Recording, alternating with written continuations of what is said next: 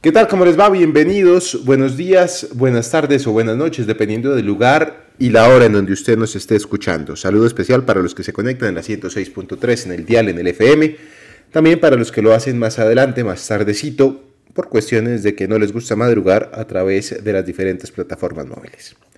Hoy venimos llenos de información. Hay un torneo de tenis que se disputa en Bogotá, el DirecTV Challenger. Vamos a estar hablando de ello Escucharemos al protagonista, que es Daniel Galán, la raqueta número uno del país. De igual forma, tenemos información del Indian Wells que terminó este fin de semana y por supuesto de María Camila Osorio, que amanece siendo la número 64 del mundo. Además, toda la información del atletismo, el fútbol y la natación colombiana. Comenzamos. En tono deportivo, atletismo. Muy pero muy buena actuación ha tenido Colombia en el suramericano de atletismo que se lleva a cabo en Guayaquil, Ecuador.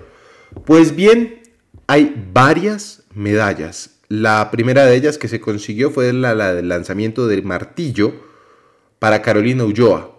Este es un suramericano sub-23. Alcanzó un registro de, 65, de 62.51 metros por delante de la peruana Jimena Zorrilla, que tuvo 60.57, y la chilena Valentina clavería de 58.22. Le repito, oro para Colombia en el suramericano de atletismo sub-23 en el lanzamiento de martillo 62.51 metros para la colombiana Carolina Ulloa. Pero no termina ahí. Jennifer Laritza Rodríguez se coronó campeona sub-23 en la prueba de salto alto con un registro de 1.80 metros.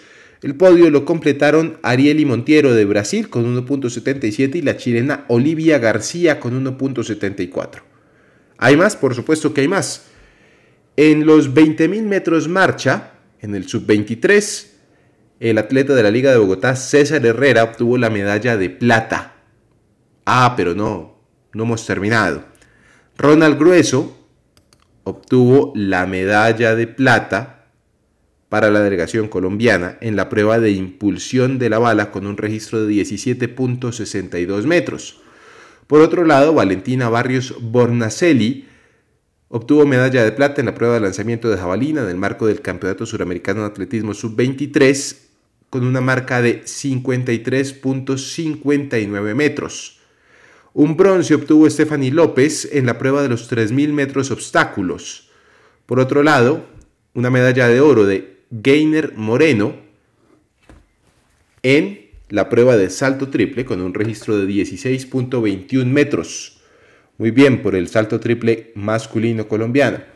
Una medalla de plata obtuvo Yosiri Córdoba en el lanzamiento de bala con una marca de 54.65 metros. Perdón, esto es de disco, no de bala. Además, Angie Palacios Nagle se coronó campeona en la prueba de los 400 metros femeninos con un registro de 52.79 metros. Fue una muy buena jornada para Colombia que siguió durante el segundo día de competencia porque Karen Bedoya obtuvo una medalla de plata con una marca de 3.95 metros en la prueba del salto con pértiga. Muy bien para Colombia, un deporte que no tenemos colonizado, eso quiere decir que vamos por buen camino. La campeona olímpica de la juventud de los 400 metros vallas, Valeria Cabezas, obtuvo la medalla de plata en la prueba sub-23 con un registro de 57.83 metros. Por otro lado, Arnovis Dalmero, campeón suramericano y récord nacional, puesto que terminó primero, ojo a esto, con 8.04 metros en el salto largo. Es la primera vez que un colombiano supera la barrera de los 8 metros en el salto largo. Muy bien por él. 8.04, la verdad es, una, es un registro impresionante. Sara Isabel García se coronó campeón en la prueba del etatlón con un resultado de 5.219 puntos. También una medalla de bronce para Laura Espinosa en los 5.000 metros planos. Lady Marcela Cuesta se quedó con el bronce en el salto triple, mientras que Anderson Asprilla obtuvo el bronce en el salto alto. Julio Angulo fue medalla de plata del decatlón masculino, mientras que el relevo 4 por 100 quedó campeón. Este es el relevo masculino que le había ido bastante bien en el suramericano de hace un mes. En cuanto al 4x400 masculino, conformada por Neiker Abello, Rolando Roncería, Juan Manuel Mena y Neider Abello, terminaron con la medalla de bronce. Así las cosas, podemos decir que Colombia tuvo una muy buena actuación en el suramericano sub-23 que se llevó a cabo en Guayaquil, Ecuador. Todo esto de cara a lo que será el Mundial sub-20 del próximo año. También los tendremos a varios de estos deportistas en los Panamericanos de la Juventud que se realizarán en Cali en noviembre. Seguimos en tono deportivo. En tono deportivo, natación. Y tenemos información de la natación colombiana. ¿Por qué? Porque todos están preparándose para los Juegos Panamericanos Junior. Don Santiago Villarraga, buenos días. Alejandro, cordial saludo para usted, para todos mis compañeros y los millones de oyentes de Tono Deportivo. Y como usted lo dice, la Federación Colombiana de Natación durante el fin de semana dio a conocer los diferentes convocados en las diferentes disciplinas para lo que va a ser el suramericano juvenil que se va a realizar en Lima. Estos son deportes acuáticos. Va a estar todos los diferentes deportes como polo acuático, también va a estar eh, lo que es selección de clavado, la selección de natación. También va a estar la selección de natación artística, la selección de aguas abiertas. Van a estar disputando durante la semana del 30 al 14 de noviembre. Va a estar este, este certamen. Todos muy pendientes. Y acá en tono deportivo le vamos a llevar todas las medallas en uno de los deportes donde Colombia siempre ha brillado a nivel mundial. Toda la información de los diferentes convocados para absolutamente todas las disciplinas las va a tener usted en la página www.tonodeportivo.com. Seguimos. En tono deportivo, ciclismo. Hay dos hombres importantes que son los protagonistas de las noticias este fin de semana en el ciclismo colombiano. Uno, Miguel Ángel López, que se confirmó lo que aquí había adelantado Santiago Villarraga, iba a firmar con el Astana, y el otro, Egan Bernal, que termina su temporada con el Niños. Don Omar Pachón, ¿cómo le va? Buenos días. Alejandro, buenos días. Buenos días para mis compañeros, para todos los oyentes de Tono Deportivo que nos escuchan cada mañana a través de la emisora y a través del podcast. Pues una temporada de ciclismo que ya se va cerrando poco a poco a medida que ya van pasando las semanas. Como lo decía muy bien usted, lo que adelantó también Santiago, la firma de Miguel Ángel López fue oficial el viernes pasado, el fin de semana se dio a conocer la contratación por dos años de Superman López, que tendrá que reducir un poco su sueldo, no es mucho, en un 15%, 20% más o menos, y, regresará nuevamente a las filas del equipo kazajo, donde se volverá a encontrar con Vincenzo Nioli y estará a las órdenes de Vinocuró un equipo que tiene además como incorporación al colombiano Sebastián Henao. Y hablando también de ciclismo, Egan Bernal, que como bien lo decía también Alejandro, cierra la temporada, estaba preparándose en Bélgica para mejorar los tiempos al cronómetro, estaba en el velódromo ahí en Anderlecht y pues eh, disfrutó de esos días, disfrutó entre comillas, ¿no? Porque se vio bastante esforzado y parece que el próximo año Egan puede mejorar un poco los registros con lo que se vio respecto al entrenamiento y ya por ende viajó a Mónaco para cerrar las cosas ahí, eh, en, su apartamento que tiene, en su estancia en, el Principado, y ya viajará nuevamente a Colombia para ya dedicarse a las fiestas de fin de año y preparar la próxima temporada que arrancará en enero. Objetivo principal, el Tour de Francia 2022.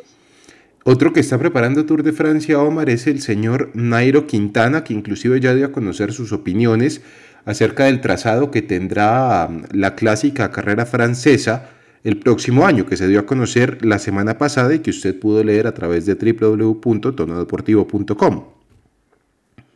Exactamente, y ahí también pueden encontrar las declaraciones de Nairo Quintana, que estuvo en la presentación. Ese, por ya bien sabido, la carrera que sí o sí va a correr porque su equipo va a ser de segunda división francés, está prácticamente obligado a ir se espera que Nairo logre mover algún hilo, algunas filas para poder estar también invitado en la Vuelta a España. Pero el objetivo también principal, Tour de Francia, él mismo lo dijo, es la primera vez desde hace mucho tiempo que cierra un año sin percances, sin caídas, sin molestias. Entonces esto da pie a que, la, preparación del próximo año sea muy buena y el objetivo principal va a ser el Tour de Francia. Un Tour de Francia que tiene más montaña que el anterior, no es el más montañoso, pero que evidentemente le da pie con esas cinco llegadas en alto y seis etapas de alta montaña para que el colombiano y el boyacense logre hacer una buena, una buena presentación. Oiga, a partir de mañana tendremos Campeonato Mundial de Ciclismo de Pista en Francia.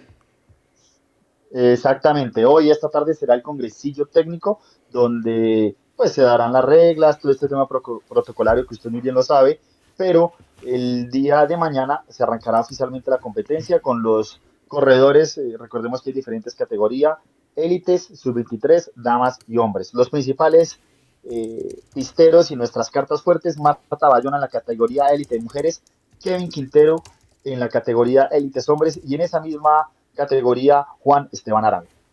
Muy bien, estaremos pendientes y toda la información a través de Tono Deportivo. Seguimos.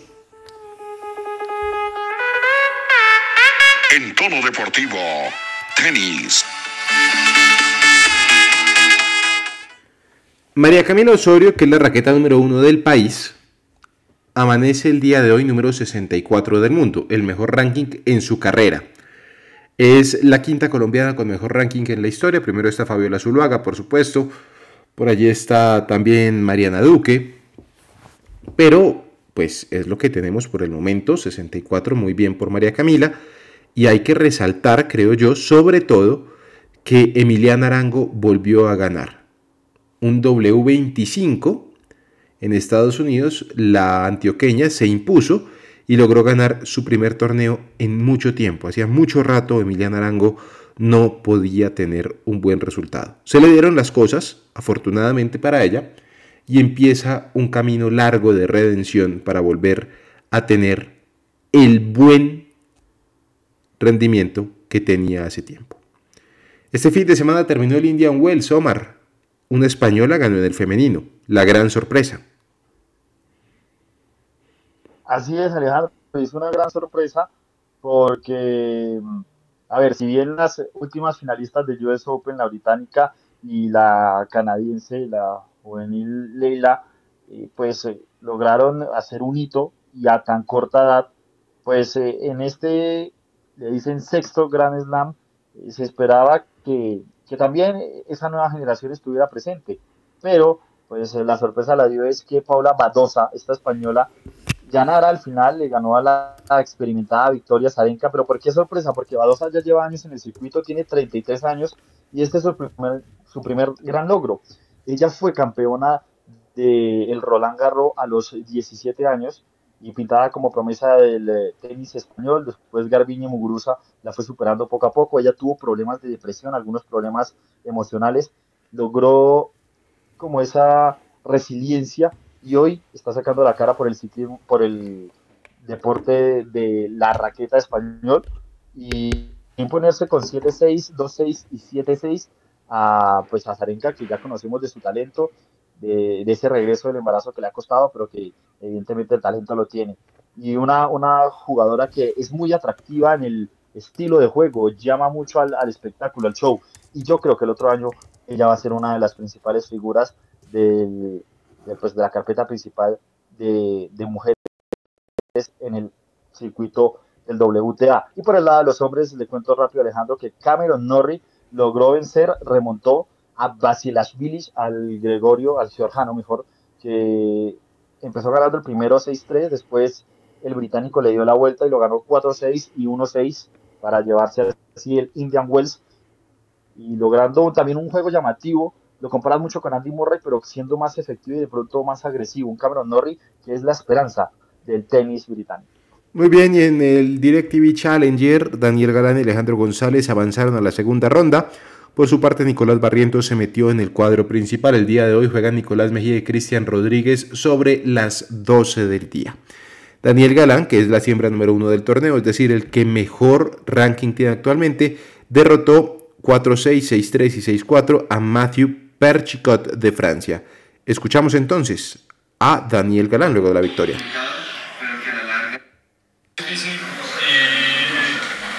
honestamente las condiciones son complicadas. Yo sé que yo soy de Bogotá, pero la bola, más que la altura, diría que la bola es, es bastante difícil, pues no solamente para mí, sino para todos. Es, es- es duro, no hay mucho control, medio la tocas y sale disparada y es muy, muy veloz la bola. Entonces, bueno, pues ya es parte de eso y tiene que uno buscar la solución.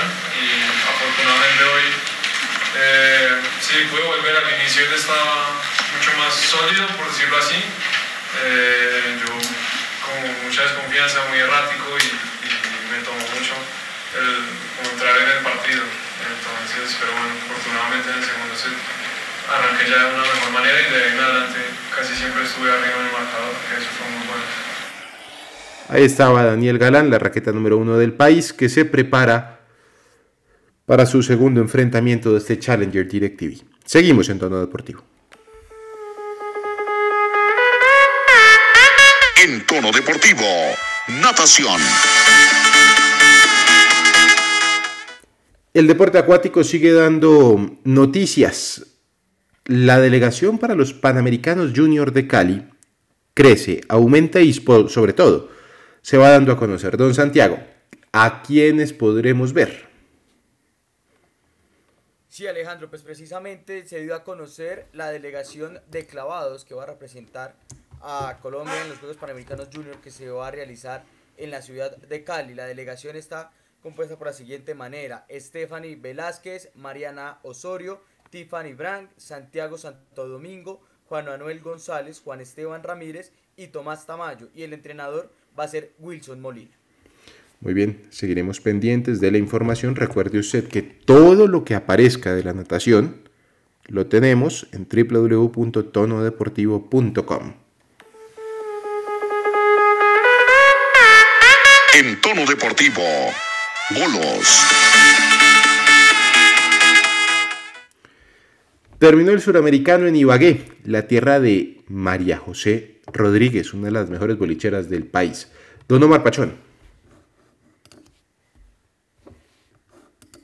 Así es, Alejandro. Terminó esta competencia que se llevó a cabo en eh, Cali, la tierra, yo diría que colombiana del, del boliche, porque ha traído grandes talentos y ya es habitual los eventos que allí se hacen, eventos de índole internacional ya con mucho prestigio. Países como Estados Unidos, Canadá, México, Brasil, Puerto Rico, Aruba, Bermuda, Perú y evidentemente pues el local Colombia estuvieron presentes donde en la modalidad eh, de sencillos femenino, el Campeonato Panamericano de Bowling premió con el oro a Felicia Wong de Canadá, con la plata a Juliana Franco de Colombia y con el bronce a Camila Damertz de Aruba. Por el lado de la categoría de los hombres, que finalizó también el día de ayer, el oro fue para Cristian Ascona, Puerto Rico, la plata fue para Israel Hernández del mismo país y el bronce para nuestra cuota colombiana Oscar Rodríguez. Los bolos también estarán en los Panamericanos Junior que se realizarán en Cali. Es que vamos a tener un evento muy importante, muy, muy importante. Hay que estar todos muy pendientes. Importantísimo, Es que, es que, mejor dicho, importantísimo. Santiago lo veo ya Es enfilándose para ello, ¿yo? Mejor dicho, lo noto Yo lo preparadísimo. veo ya con la toalla pendiente de la natación. Sí, no, él debe estar, mejor dicho. Todo lo van a tener aquí. Todo aquí, en tono deportivo. Seguimos. En tono deportivo, esgrima. Seguimos con la información del deporte colombiano. Terminó el suramericano de la esgrima. Don Omar. Pues Alejandro, sí, otro, otro evento continental que se llevó a cabo aquí en el país, en la ciudad de Ibagué. Fue un torneo largo desde el miércoles pasado, estuvimos disputando esta competencia. Colombia logró estar en el podio bastantes veces junto a Brasil, los dos países más ganadores. Por ahí, por ahí también desfiló la bandera de Paraguay, de Chile. Venezuela también, sabes, estuvo muy presente. Al final, pues el país con más oros fue la delegación de Brasil. Aquí fueron varias categorías y Colombia, por nuestra parte, eh, nos coronamos gracias a las platas que ganamos y los bronces como los campeones con nueve doradas, seis de metal plateado, y 13 de bronce. En segundo lugar quedó Brasil y en el tercer lugar, quedó Venezuela. Eso en el suramericano femenil como tal. Y en el de los hombres, el campeón como tal fue Brasil, que logró un gran trabajo en equipo. Y las mujeres colombianas también en el trío de sable lograron eh, una presea dorada y un campeonato para Colombia. Son varias categorías y toda la información también la encuentran en tonodeportivo.com. En tono deportivo, fútbol. Comenzamos hablando de fútbol porque tuvimos jornada de clásicos, complicado para algunos equipos. Pero antes de hablar del fútbol colombiano, don Santiago, cuénteme usted. He leído muchas versiones de prensa en donde ubican al señor Oscar Washington Tavares fuera de la selección uruguaya de fútbol, después de más de 10 años, casi 14 años al frente de esta selección. Sí, Alejandro, pues eh, sobre todo la prensa uruguaya se está dando a conocer que por las diferentes enfermedades que tiene el maestro dejaría de ser el técnico de la selección uruguaya. No es un comunicado oficial, es lo que se maneja en la prensa eh, de Uruguay. Todavía la Federación Uruguaya no se ha pronunciado ah, respecto al tema, pero pues sí se, se, pudimos observar que en el partido que enfrentó Colombia-Uruguay, el maestro se vio un poco enfermo, lleva varios años así y yo creo que ya es momento de descansar. Nada oficial, pero en Uruguay lo dan como un hecho de que el maestro Tavares dejaría un ciclo y yo creo que la huella en el fútbol uruguayo. Él sufre de una enfermedad que es la enfermedad de Guillain-Barré, en donde le afecta los músculos, es neurofísica, este tipo de enfermedad muy compleja.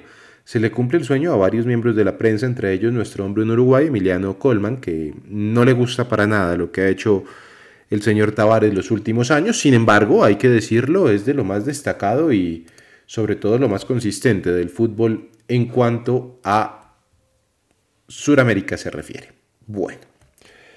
Hablamos de lo que pasó este fin de semana, don Santiago. Cuéntenos cómo terminaron los diferentes clásicos en el país. Y ya analizamos pues, sobre todo los más relevantes para nuestra audiencia, para que ellos sepan a qué nos enfrentamos estas últimas fechas. Pues Alejandro, se vivió un fin de semana lleno de fútbol, de clásicos, de alegrías y tristezas para algunos hinchas, eh, para recalcar y sobre todo un llamado de atención para todas las personas de seguridad, lo que se vivió en la ciudad de Bogotá, Medellín y Cali, eso no es fútbol, la violencia hay que dejarla fuera de los estadios. Rápidamente, el duelo entre el Deportes Tolima y el Atlético Huila lo ganó el Tolima un gol por cero, Equidad perdió con eh, tres goles por uno frente a Patriotas que gana luego de 13 fechas sin conocer la victoria. El duelo caleño, América empató 1-1 frente al Cali. El Pereira que sigue eh, con esa ilusión, aferrado a esa ilusión de seguir en la primera división, goleó a los Caldas 3 por 0. El clásico Paisa quedó 1-1. El Deportivo Pasto venció por la mínima diferencia al Deportes Quindío, que todo parece indicar que sería el segundo equipo a descender. Alianza Petrolera ganó 2-0. El clásico bogotano lo ganó Millonarios 2 goles a 0 el clásico, se puede decir, costeño entre Junior de Barranquilla y Jaguares lo ganó el equipo barranquillero con muy poco fútbol y con Sebastián Viera siendo la figura de este partido. Y el último partido que cerró la fecha, Envigado goleó cuatro goles a uno a Águilas Doradas. Muy bien, oiga, eh, muy preocupado por la equidad, que perdió tres goles a uno, muy preocupado, bueno, la verdad por Santa Fe no, ellos saben que más bien lo que estaba haciendo Grigori Méndez es darle aire a un muerto viviente. Las posiciones de Omar Pachón, rápidamente le voy a decir que Atlético Nacional va primero, 33 puntos, clasificado, segundo Millonarios, 29 unidades, clasificado, Tolima tercero, 27 unidades, clasificado, cuarto Junior con 24, quinto es el Deportivo Pereira con 24, sexto Alianza Petrolera con 22, séptimo Envigado con 22, Jaguares es octavo con 21, y atención a este trancón, porque se viene, ojo a esto, América con 19, Medellín con 19, Cali con 18, Bucaramanga con 18, Quindío con 17, Santa Fe con 17, Águilas Doradas con 16 y La Equidad con 15. Todos estos, desde el noveno hasta el decimosexto, Omar, están buscando un cupo en los ocho.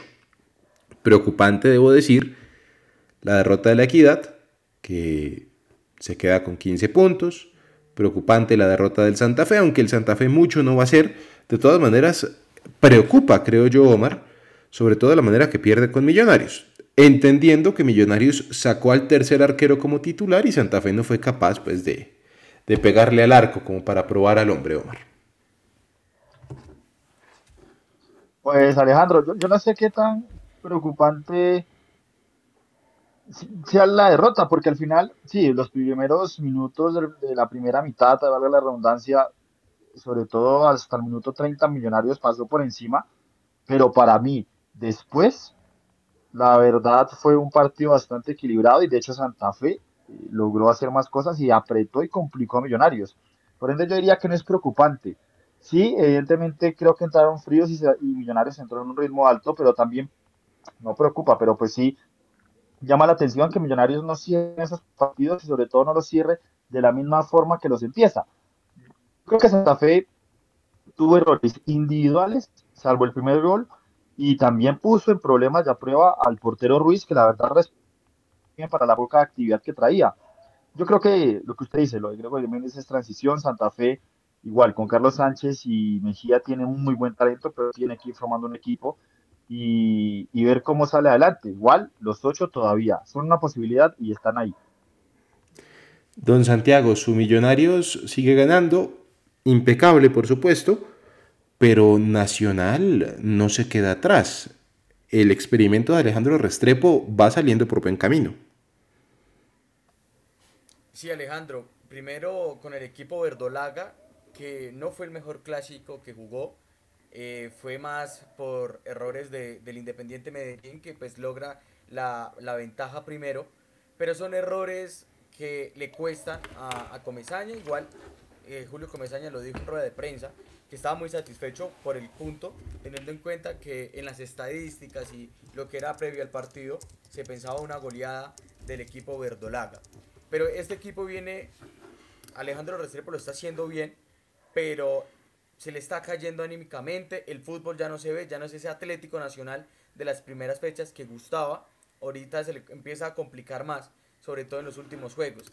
Y hablando de Millonarios, yo no estoy de acuerdo con Omar, que dice que el partido fue equilibrado. Una cosa diferente es que Millonarios le bastó 27 minutos, 30 minutos para, a- para ganar el clásico y darle la pelota a Santa Fe, porque el de la necesidad era Santa Fe, no era, no era Millonarios. Entonces, y Millonarios cuando quiso apretar, apretó, sino que Leandro Castellanos también fue importante. Y la, No, pero en el segundo tiempo Millonarios no, no fue superior a Santa Fe en el partido. Pues por eso le digo, porque es que la, la necesidad era de Santa Fe. Millonarios no tenía que salir a atacar porque pues es desgastar a los jugadores. Millonarios está peleando por la reclasificación. Se vienen partidos duros. Y la necesidad era Santa Fe. Y si usted ve durante el trámite del partido, Millonarios en diferentes jugadas eh, rompe la línea de defensa de Santa Fe y provoca jugadas importantes. Pero Millonarios es un equipo que eh, sigue en trabajo, en construcción con Alberto Gamero. Y por ahora el único problema es el arco azul, teniendo en cuenta pues que Esteban Ruiz se notó muy bien a pesar de que no juega aproximadamente casi un año y medio. Oye, a mí hay una cosa que me preocupa y es el tema del pasto. Porque el pasto sacó un equipo alterno por cuestiones del problema que tiene, de que le adeudan dinero a los jugadores, y terminó ganándole al Quindío. Una estocada prácticamente que final, Omar, para el Deportes Quindío, que prácticamente compra un espacio en la segunda división del fútbol colombiano. Lástima, porque el equipo Cuyabro tenía, tiene buen fútbol, es un equipo que gusta. Yo pienso que ese tema del promedio hay que mirárselo. A ver, no porque en una campaña un equipo grande pueda hacer un mal torneo y salga para la B, no, pero pues sí, digamos, equipos como el Quindío que, que proponen, que gustan, que ayudan, eh, mo- motiva a que, a que sí suba un equipo de ese estilo, no uno que se meta atrás, feo. Quintabani ha hecho un trabajo con el Quindío muy bueno, se le han lesionado figuras y sobre todo que se encontró con un Pereira que viene en ese pico de la curva y está jugando fenomenal. Yo creo que esa es la gran diferencia también, que el Pereira levantó mucho el nivel, está metido dentro de los ocho y es cada vez el rival de patio. Yo creo que también ese pique eh, motiva bastante. en la segunda división del fútbol colombiano, don Santiago, Fortaleza va viento en popa. Alejandro, también para tener en cuenta antes de hablar ya del torneo de ascenso, el problema que tiene pues el Quindío, que enfrentó el partido contra el Deportivo Pasto con siete lesionados. Y también puso una nómina alterna, muchos de ellos juveniles, por el tema de los lesionados. Mientras tanto que en el torneo de ascenso, eh, Fortaleza, ya clasificado para la siguiente ronda, eh, descansa esta fecha, en la fecha 13 del torneo de ascenso, que ya inició. El día de hoy se va a continuar esto, este, esta fecha con Valledupar, Cortulúa, Boyacá, Chico Real, Santander y Bogotá, Real Cartagena. Ojo con lo que está haciendo el Rolo Flores con Fortaleza, que con experiencia y juventud está haciendo que este equipo muestre buen fútbol. Y mire que no se le haga raro que Bogotá y Fortaleza estén peleando un cupo para la primera división del fútbol colombiano.